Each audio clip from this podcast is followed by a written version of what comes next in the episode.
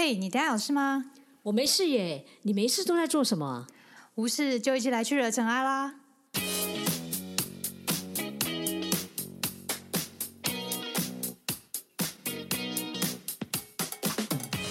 我是 Doren，我是 Sandy，欢迎来到无事惹尘埃。大家好，我是 Doren。大家好，我是 Sandy。嘿，我们今天要来聊一个很特别的书，它是科幻的哦。你这也太快破梗了吧？哦，真的哦，因为我觉得我我如果讲说我们要讲呼吸，然后你可能也是健康的书籍。哎，对，我倒是没有想到哎。对，但是那是翻译的问题啊。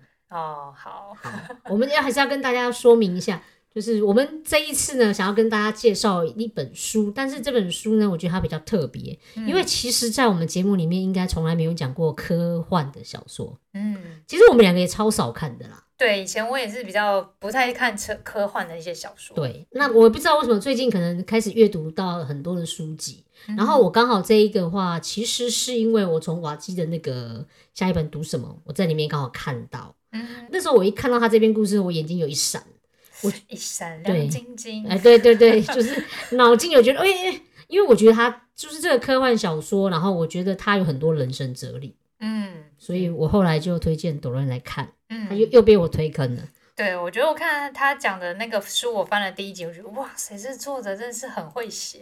对，所以我们才会想说，哎，那跟大家讲一些些比较不一样的内容。然后他的这本书中文翻译就叫做《呼吸》，对，就是我们知道的一呼一吸这个呼吸。对，那我们要来介绍一下这一本书作者。嗯，这个作者呢，他叫江丰南。嗯，他是美国人，但你就觉得他很像中文名字，对不对？对对，因为他真的是那个典型，就是华裔华裔啦。嗯对他其实写的作品，他并没有真的很多，到现在大概差不多三十年的时间，其实他也只发表过十七篇，大概是中短篇幅的科幻小说。嗯可是它的质量都很高哦，嗯，让人家感觉到很多脑洞大开。对，所以他有得了非常非常多的大奖，都是嗯科幻的大奖，比如说像雨果奖啊、星云奖啊这些。他也是史上第一个获得雨果奖的华人，嗯，所以于大家来讲，他可能就是一些重质不重量的一个科幻作家，对啊，四座雨果奖，四座星云奖，四座轨迹奖，嗯很厉害。对啊，我其实知道这个作家是之前他的作品，嗯就是《你一生的故事》，书名听起来很不像科幻对，但是他真的不太不太好懂，哦，因为他讲的是很多我们习以为常的事情，可是忽然拿掉的时候，你可能就搞不懂。比如说，在他这本书里面，他其实有提到一个，就是当我们人在讲话的时候，嗯或者是你看我们在录音，其实我们多少都会依循着一种架构，时间轴的架构，或者是时间轴或因果。嗯我们其实讲话如果没有因果的话，你只会说你在说什么，你到底懂不懂因果关系，或者是你没有逻辑架构。嗯可是你有没有想到，有有一天我们讲话的时候没有这些东西了？嗯然后会发生什么事情？他就是有点像外星人跑来，然后跟你讲，就是几句话而已哦。他把所有的因果全部拆掉，嗯然后你就可能听不懂。嗯哦，原则上他的故事是这样。那当然，他后面有很多，这个就留给大家，如果有兴趣可以去看。嗯嗯嗯，好，然后他其实本身的专业是那个计算机学习，不毕业于布朗大学，然后他竟然来写小说，然后得奖，我真的觉得他很厉害。我觉得很多很厉害的写科幻小说的，他们其实本身都有其他的行业。嗯我自己后来觉得，像那个《三体》也是，嗯他本身也不是专业的，嗯但是因为他有其他的专业背景之后，然后来写的时候，其实有时候他会从不同的面向下去写，嗯，所以我觉得会有时候会更精彩啦。嗯，我觉得他其实也是印证一种大器晚成。有时候很有人很想要那种像韩寒啊那种年轻然后就爆红啊什么的，但我觉得其实也有些是，就是他就累积这几几篇，然后他就可以得很多奖，也是嗯有他的，就是他并不是为了拿到什么，然后一定要写出一个什么样的，但他是很苛求他自己的品质。我觉得他这个很像这个，你知道画漫画，嗯哼，如果我们今天画一个医生的漫画好了，医生的漫画好，你假设，比如说手术的漫画，你说怪异黑杰克之谁对，类的吗这是这种，嗯我想问你，谁能够画？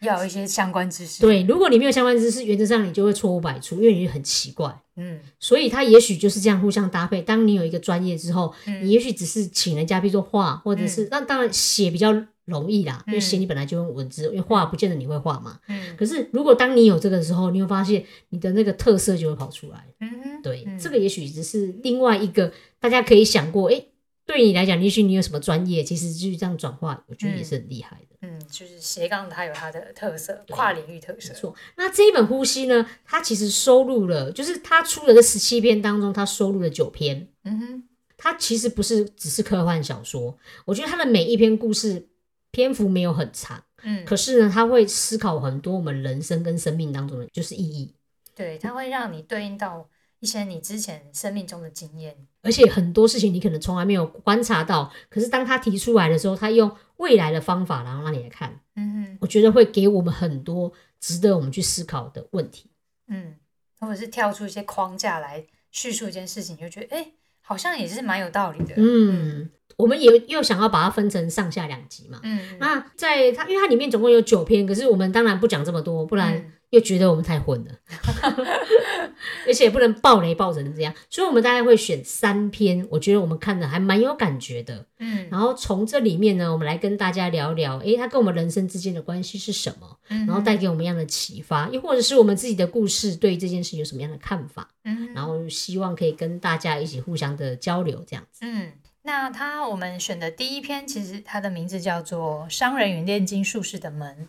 其实我我们刚开始被吸引，真的都是第一篇故事，嗯我真的很喜欢这个故事，因为它是一个关于时空旅行的故事。然后它其实里面又含了三段故事啊。对我觉得时空旅行这件事情，时空之间其实它多少都会有一些因果关系。但是我们为了不要那么复杂，而且我们不要爆雷嘛，我们大概就跟大家讲一下前面两个很值得我们去思考一下的一个状况。嗯哼，那这个故事它是发生在中东的地区，第一篇跟第二篇，呃，第一篇对，其实整个故事都是一样区域，好不好？这是因果，好不好？嗯，好，这时候我们就开始来讲，嗯哦，好，发生在中东这个地区。那结果有一次，有一个商人就走到一间商店里面，那这个商店里面他卖了很多奇珍异宝。嗯那这个商店的主人他就是一个炼金术师啊。嗯哼，结果那个这个商人到这边商店之后呢，这个炼金术师呢就跟他介绍，他有一个很厉害很厉害的商品，嗯就是有点像是时间之门，嗯一个金属拱门，一个是时间之门。嗯那这个时间之门很有趣，如果你从右边穿过去，你就可以到二十年后的世界。嗯哼，如果从左边穿过去的话，就会到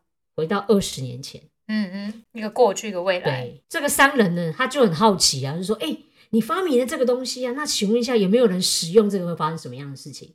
那这个炼金术师呢，他就跟他讲了一个故事，嗯，就是使用的故事。一个叫哈三的年轻人，嗯这个年轻的哈山呢，他用这个门跑到他二十年后的，结果呢，他在二十年后，他就发现他自己哎、变成超级有钱的。嗯哼，然后呢，他就赶快，他就跑去找他年老的那个哈山。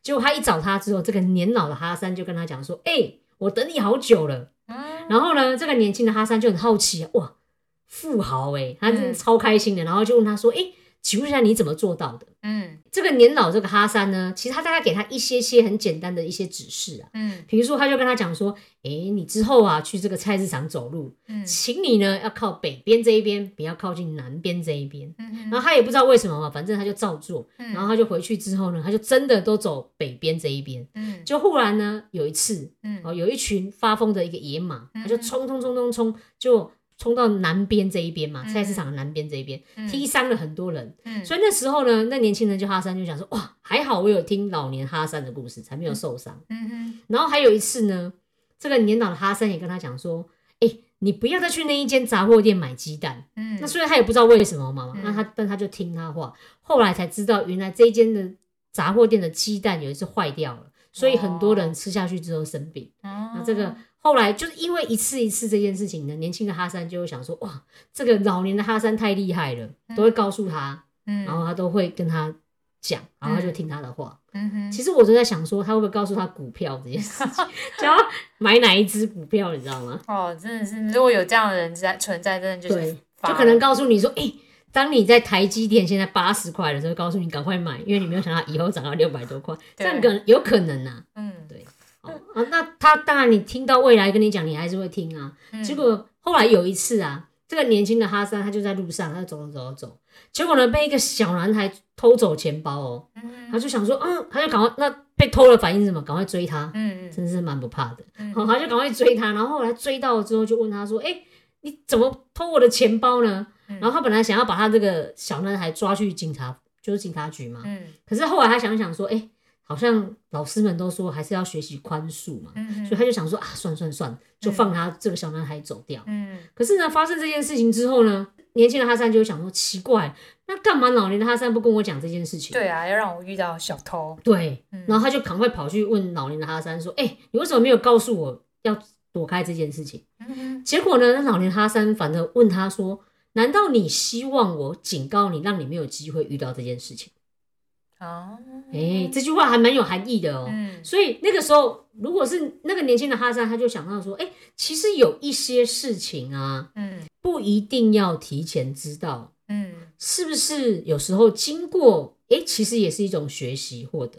嗯，比如说，因为这件事情的发生，他宽恕了对方，嗯。然后他心里面就会很开心，他就有一些愉快的感觉嘛，然后他就觉得，哎、自己还蛮不错的、哎、嗯，所以这件事情就让他觉得，哎、不一定真的都要躲开啦。嗯哼对，嗯那最后呢，其实当然关键就是这样子，不是买股票，是老年的哈山就直接告诉年轻的哈山说，哎、城外有一棵树下，叫他搬开石头，嗯，那挖出里面的宝箱，那当然他就变成有钱的，就这样子啊。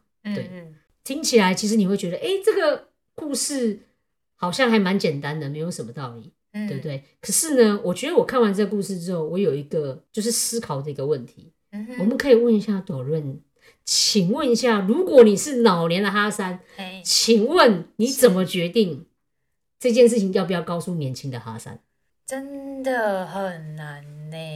你就说你会觉得要让，比如说你面对一个小朋友，或是你可能想要教他一件事情啊，你会想要让他先经历过，然后再去教他里面的道理，还是我先教他不要碰，然后他避开了，但他完全没有碰到那个经验会比较好吗？这个我觉得这个好难决定。对啊，这个其实很难决定啊。就是嗯对于我自己来讲，我比如说今天真的有一个二十岁年轻的我跑来问我，嗯那我到底要告诉他什么？嗯我觉得这就是一个非常非常大的一个难题耶，因嗯为我们都知道，我们其实会走到现在这个样子，其实多少都是因为以前的经历才造就现在的我。嗯嗯可是呢，如果你没有走过这个经历，那你怎么会变成现在的我？嗯，对啊，对，嗯所以我们常常在想，值得或不值得这件事情，其实到底怎么评断？而且我觉得一件很有趣的事情是，你想想看哦，我如果问你值不值得，嗯那请问你不是要经历过才知道值不值得吗？当你没有经历过的时候，你就不知道它到底值得还不是不值得。或者是都经历了，但是你把它转化成值得的事情那请问一下，值不值得这件事，你用哪一个 CP 值高，，CP 值高吗？还是你不知道啊？因为我觉得有时候就有点像是你吃苦，有时候是吃的苦中苦，方为人上人。有时候你吃苦是就纯粹吃苦，没有得到任何的启发，或者是就是是单纯就是吃苦。可是我我以前都听过有一句话，其实我自己也蛮喜欢那句话。他说：“你经历过，不是学到就是得到。嗯，就是或许我这件事情，比如说我今天假设一个例子好，我们今天做 podcast，、嗯也许我们做完两年之后，其实也真的什么都好像也没有，也没有人很多赞助商来找我们，对不对？我们也没有赚到很多的钱。嗯可是你问我们值不值得做这件事情？嗯哼，蛮值得啦，我觉得自己觉得值得啊。所以这个就是这样，所以不一定是你得到某一种什么东西，也许有可能是说，诶，我今天过这件事情，我获得到一个经历，嗯。或者是今天真的莫名其妙有一个人听到了广播的人，嗯。听到我们的节目，觉得我们不错，嗯哼，他找我们去开广播节目，嗯一，切都是幻想。但是，但是问题是你就会知道，如果是以我，你看以以我现在这个角度来讲哦，嗯。未来的我知道，我因为做 podcast 这个节目，所以我才有这个广播节目嗯，主持人的机会嘛。嗯，可是当下的我是不知道的哦。那我到底怎么决定这件事情到底要不要做？就我觉得就是你你的那个目标初心是什么吧。像你刚刚跟我讲，就是当初我们做，其实也没有想到说我们的目标就是要很多的赞助商，嗯或者是我们想要赚很多钱。其实没有，刚开始可能只是一个想要跟大家分享的一个想法，嗯然后从中间获得。我觉得有时候在做很多事情的时候，人家说，诶，是不是一定要用目标这件事情来看？我觉得很难说，因为在佛法里面讲因缘和合这件事情，嗯如果没有我前面的因，其实不会造就后面的果。嗯哼你想想看了，如果现在的我一定不会知道嘛，嗯就跟贾博士一样，他不知道原来他学毛笔的用处是未来发展的麦肯锡这件电脑的时候，对他来讲还有帮助。其实你永远都不会知道你做这件事情到底对未来有什么帮助。嗯可是只有当你到未来的时候，你回头看才会知道这件事情对你怎么样的帮助。嗯，所以我自己的想法是我喜欢把当下的每一件事情做到值得。把它转换成觉得有值得。觉得值得的事情，因为我觉得这是你唯一能做的，因为你永远都不知道值不值得。嗯可是我唯一只能够把我做的每一件事情，把它做到我觉得是值得的。嗯哼嗯这个是以我们无法回到未来这件事情来看的话，我当下所能够决定的只有这件事情。外面事情是真的很难控制发生在你身上，但你可以，我觉得是可以用一个角度去去学习，或是去转换，说我怎么让他觉得这件事情是值得的，就是每件事情其实有它的意义。所以我就会觉得是说，值不值得这件事情，或者是生命的意义当中，其实有时候是我们自己找来的，嗯而不是这一件事情而已。嗯哼，对，嗯我觉得最近我特别有感，你知道吗？我最近在上课这件事情哦，你不只是最近，你好像一直都在上课。啊，对，因为上课是我的兴趣之一。好，好了，呃，我最近刚好在上一个就是有点像经典的课程。嗯我们其实，在上课的时候呢，其实都要写作业，而且我们因为现在作业都喜欢放在那种共同平台，你知道吗？嗯，所以我就看得到所有同学的作业。你好认真哦，都去看。哎，我觉得其实有时候，你是说改考卷吗？其实也不会，但是我觉得有时候看别人的，我觉得会有两种学习啊，嗯一种就是你从来没有这么想，嗯然后你看别人还蛮有感觉的。嗯嗯那还有一种就是老是有种职业病，哎，就是看一看就同学就是会说这也太混了吧，没写几行字，然后这样子也行。好了，嗯重点就不是这样，重点就是好，我看到那个很混的同学的时候，嗯哼我心里面就有一种 OS，嗯哼这就是你既然都花了这个时间了，嗯你为什么不能认真一点点？就是把那个作业，因为我自己就是这样，因为其实对我来讲，我那个作业其实我都超认真在写的。嗯因为我每次都写到，我都觉得是不是页数太多，我怕老师会生气。那我在写的时候呢，其实我写是有目的的，因为我会把它跟我们 p d c a s t 的节目放在一起，嗯，然后又放在部落格上面。嗯哼所以你会发现，其实对我来讲，我就是我不会让它只是一个学习，我想要放入更多的东西。嗯哼那也因为做这件事情，其实我会觉得，诶，当我投入这件事情上是很值得的。嗯好，OK，那我们换到另外一个角度，另外一个同学，嗯他可能就说老师要交作业，反正我想办法在五分钟之内把它解决掉，嗯就是有次出现就好了嘛，对不对？那老师也不会说什么，你知道吗？因为没有学分。那嗯当你在做的时候，你可能上完课之后，比如说这个系列结束了，你可能就觉得，嗯，我有上了，可是我觉得还还好还好。嗯你可能甚至有一半，以以我们学习理论来讲，老师讲他前面一半你都忘记，只要你没拿出来讲，好，嗯那我想问的是，这件事情的值不值得是谁来评断？就像同一堂课，大家听到同一个老师讲的内容，每个人听到的感受跟学习度不一样。我觉得就像刚刚讲，我们之前看那科幻的书，我们觉得没感觉，但是现在我们觉得很有感觉。其实我觉得很难说他这样是怎么样，我觉得他他就是好，他就是只能写那几行字，搞不好他真的就是只能体验到那些事情。对对我们事实上是要让自己重视，或者是知道因果这件事情，就是，嗯诶，我们做的每件事情真的都是它都在累积下一步，可是你没有前面就不会有后面。对啊，那有时候就是因缘到了，你就忽然有一天，嗯嗯，脑袋开悟了，就忽然看懂了。对 对，对所以我觉得那些可能所谓很混的朋友，我觉得他搞不好就听了几集，听了几集，可能到某一集他突然有感觉，他就会写很多。诶，说的也是，但是我们不能用新的来评断，是在讲给我自己听啊。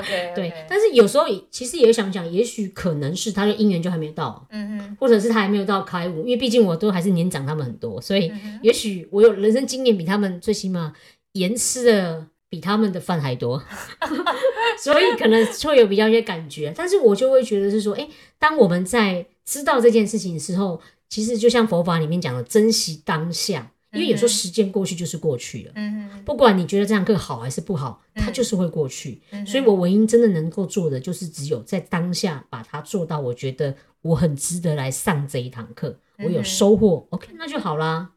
那不管有或没有，我也觉得你不要就是执意在到底有还没有，不要过了这一件事情，你还在回想，早知道当初想什么，因为那已经过去了。对，如果是这样，我还蛮想问，如果以前的你来找你，你想要跟他说什么？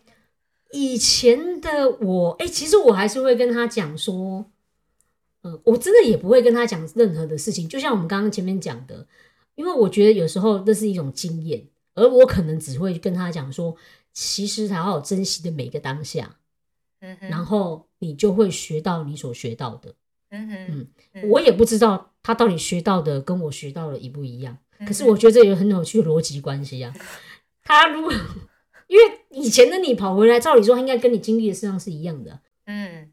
然后而且你会不会担心，你会不会跟他讲什么忽然就不一样？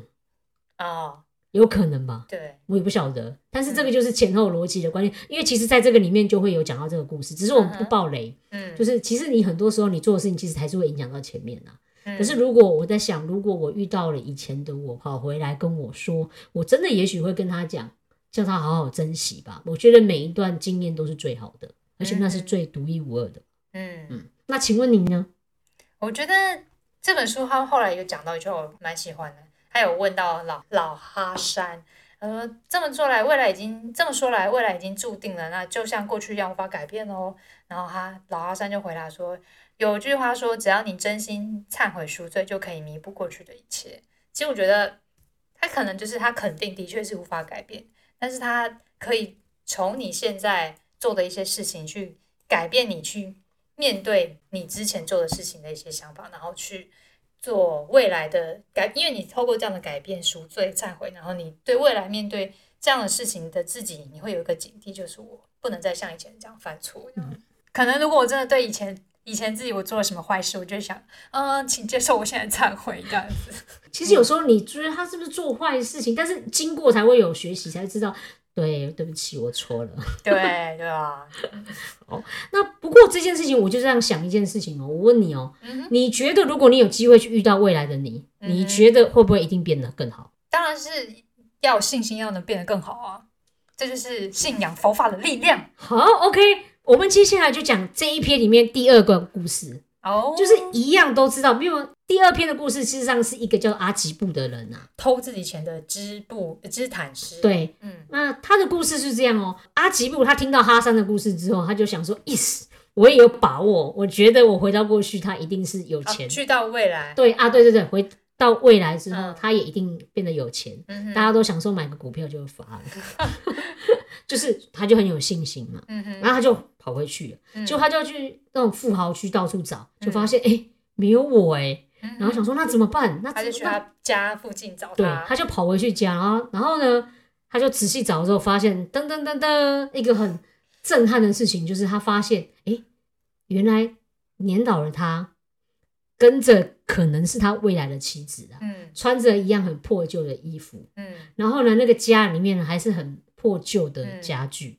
所以他就非常非常的不可思议说，怎么可能，对不对？嗯。生活怎么可能不变好一点呢？尤其你都知道未来发生什么事情了。嗯。所以呢，他一时冲动之下跑到他那个家里面去，嗯。然后因为他知那他自己嘛，他知道他平常都把积蓄放在哪里，嗯，他就把那个木箱打开，他就发现哎、里面金币，都是钱呢、嗯。那他一想说，哎、奇怪了，都是钱呢、你怎么都没有拿呢？嗯。还穿的那么破旧，对不对？嗯。然后呢，所以他心里面就想说，可恶，你不会花，那我来帮你花好了，对不对？对，所以呢，他就把他那个箱子的钱，通通把它带到偷走了，偷走了，然后偷走呢，带到就回到到现在，回到现在，嗯回到现在，来偷到现在，然后就开始来花。嗯那花了之后，就开始当然要租好的房子嘛，对不对？嗯找佣人呐、然后它里面还其中做一件事情，就是其实呢，在他现实当中呢，他其实有一个很仰慕的一个女孩子，嗯哼，然后呢，可是因为当初的哥哥嫌他很穷，嗯所以不肯把妹妹嫁给他。嗯那他现在有钱了啊，就可以当然去找那个哥哥。嗯，那后来哥哥发现，哎、他真的有钱了，嗯所以他就开始就是把允许他的妹妹嫁给他。嗯哼那因为他真的很喜欢这个女孩子嘛，嗯所以他就花大钱办了一场世纪婚礼。嗯嗯我瞬间觉得想到很多那个艺人，你知道吗？哦，各种各种明星的艺人、啊，对啊，然后他就弄得很，就是非常非常豪华，因为他就很开心嘛，然后想要给这个这个他未来这个妻子一个很棒的一个婚礼。嗯，可是你当你做这件事情之后，就知道所有的人都知道你很有钱。对。那当然呢，强盗也会知道你很有钱，对，所以强盗呢就把他的妻子绑架走，嗯，然后要求说：“哎、赶快给你把所有积蓄都来赎他，对。嗯。然后呢，他因为真的很爱这个妻子，他就只好把他的身家财产都给了盗贼，嗯救回了这个妻子。嗯那当然，妻子就很开心，就说：“嗯，他有一个这么爱他的一个丈夫。”嗯可是妻子其实也有一个很大的疑惑，嗯就是为什么你忽然变得这么有钱？对啊，就他也在怀疑他是不是去偷啊什么抢啊，对，或者是哎、诶你到底是谁，然后来供供养我这样子吗？然后 OK，那那阿吉布他当然就不敢讲，他不敢告诉他说这件事情就是时光隧道这件事情嘛。嗯那可是他也告诉他说，嗯，那不然这样好，我为了证明是你的爱，我就决定把我赚的钱要还给这个，嗯哼就是把钱拿出来。其实他心里面知道，就是默默就是知道这个老年的自己啦。嗯所以呢，他们两个就开始决定，好，我们要努力赚钱，然后过着很节俭的生活，嗯然后把钱存在这个箱子里面。嗯，那到什么时候呢？一直到有一天莫名其妙这个箱子不见了，他才会解脱，，对，他就还完了。嗯好，所以那当然，他后面其实故事还有很多啊。那因为我们就跟大家讲说，他后面有很多的故事关联性，我们就不要爆雷了。嗯那我们就来讨论这件事情。诶，你觉得如果你知道未来的话，你觉得会不会变得更好？我觉得以我们现在如果按照一些好的习惯的话，是绝对会变好的，对我也觉得其实应该会变得比较好。嗯所以这个其实就是提醒我们，好像是因果的关系耶。嗯，对啊。而且我觉得，我刚刚听到那个故事，我也觉得，就是他其实有点太，他他其实书中有描写描写到，他们已经到吝啬的程度，就是很多小的小的东西都不愿意舍啊，然后不愿意帮助别人啊，就是为了要存钱，所以造成两个之间夫妻还是有一些争执。对关系也没有很好，对。然后我就觉得，其实很多东西不能太极端，就是你很极，你如果要存钱，然后存到最后，就是你还是弄得很，就是很过得衣衫褴褛啊，然后什么房子也没有没有要修啊，然后就让他这样，然后只为了存那笔钱。然后我觉得其实不需要到这么极端，你是适当的可以让自己过得好一点，然后可以做一些布施的行为，然后就是不是为了就是满的那一批那那一个目标的东西。哦，你是说赚三块自己留一块，然后存两块？之类的之类的。如果我们像我们有因果关系的时候，就知道嗯哼，拿的那一箱钱你一定要还的。对对，没错。所以原则上你在拿的时候，呃，你就会比较多的谨慎。对，其实就很像，呃，我不知道你有没有想到，有点像是我们的身体健康这件事情，啊，嗯哼，你就知道你还把它拿来随便花，因为因为我们可能没有这么多有钱嘛，对不对？嗯所以钱大家比较没有感觉。嗯可是讲身体健康，你就有感觉，嗯，真的，就是你会知道，其实都应该要还它。嗯可是你如何让它去过程的利用，嗯我觉得这个就是值得让我们去思考说，诶，对于时空这件事情，因为其实对我们来讲，我们每一个人其实都知道，你这样子去损耗你自己的身体，嗯或者是你这样子虚度你自己的时间点，嗯因为时间也是一种嘛，就是类似像这样。那你有想到过你之后的你会是什么样子？我觉得它都是一个很值得我们去思考，因为我们平常上课的时候就最喜欢要小朋友写那个未写给未来的自己，然后写这一封你到底想要跟他说什么，或者是你觉得未来自己想要跟自己说什么。嗯嗯，所以我觉得在这个里面，你就会发现，诶，他用这样子一个有点像是时间拱门的事情，我觉得这个东西科幻，我们先不用讲科幻这件事情，嗯。可是它里面就真的很值得让我们去思考，时间到底带给我们的是什么东西，嗯，我觉得这跟佛法的因果关系真的很有的道理在里面。也很像那个无我的概念，嗯哼，就是时间这件事情，其实它你没有拥有权，可是你拥有使用权。嗯嗯哼，所以你想要造就一个什么样子的你，嗯、我觉得它就是你现在的你造就什么样的事。我们在佛法里面因果面不是常常讲一句话吗？欲知前世因，今生受者是，对预知未来果。对。今生做者是。嗯你现在所做的事的一个样子，其实是你之前面上辈子或者是你之前所做的事情。嗯哼所以呢，你要思考说，诶，我未来到底发生什么样的事情？其实你不是看未来，嗯佛法告诉你是，请你看现在，嗯哼因为现在的你才是造就未来那个你。嗯哼，对，对，可是我们有时候会担心，就是诶，未来的我事实上是什么样子？嗯哼但是都忘了是说，诶，对于我自己来讲，我有没有每天，或者是有没有虚度今天？嗯当你有没有好好的利用这一天？你有没有对于未来的你，然后你有没有好好的去关照你今天到底做了什么样的事情，然后来成就那个未来？嗯，就是我觉得如果你每天有检视一下你做了哪些好，然后你你就会有信心，就是你一定是朝着这个好的方向前进，然后一定会到达你想要的成果。对，这就是所以才英国才告诉我们说，哎，我们现在到底应该关注，真的就是当下了。嗯，嗯，你想要怎么照做？嗯对。然后好照做。后来书里面其实最后有一句话，哎，我其实还蛮喜欢的。诶哦，对啊，它里面有讲一句话，就是你知道什么东西是无法挽回，就是说出去的话，哦，射出去的箭，嗯死去的人跟错过的机会。嗯哼，所以这就是他在里面告诉我们的，就是佛法里面我们讲这个当下，嗯哼，就是决定未来的，其实上是自己，也就是嗯这件事情，每一件事情都是我们累积我们自己人生的资粮。嗯那我们到底该怎么样做？其实就是至少当下要做的事情。嗯哼，嗯，能够把握当下，然后做一些，嗯、你可以做自己改变的部分的话，我觉得就是能够慢慢的学习到控制自己去朝着更好的地方。所以就告诉我们，因果都不会辜负我们的，在对佛法里头，嗯，嗯，那我们今天说了这个两个故事，希望你会觉得哎很特别，想要让你来看看这本书。对。嗯然后或者是说，你觉得如果真的有一天你能够去找那个未来的你，你觉得你有什么样的想法？也欢迎你可以在留言区里面给我们留言。对，就是我们的 IG 上面也可以留下这本，嗯、我们这一篇文章的这篇 Podcast 的留言，这样。对，这篇真的文章给我带给我蛮多形式，我希望你也会喜欢。嗯哼，那我们今天就分享到这边，好，那就跟大家说拜拜啦，拜拜。拜拜。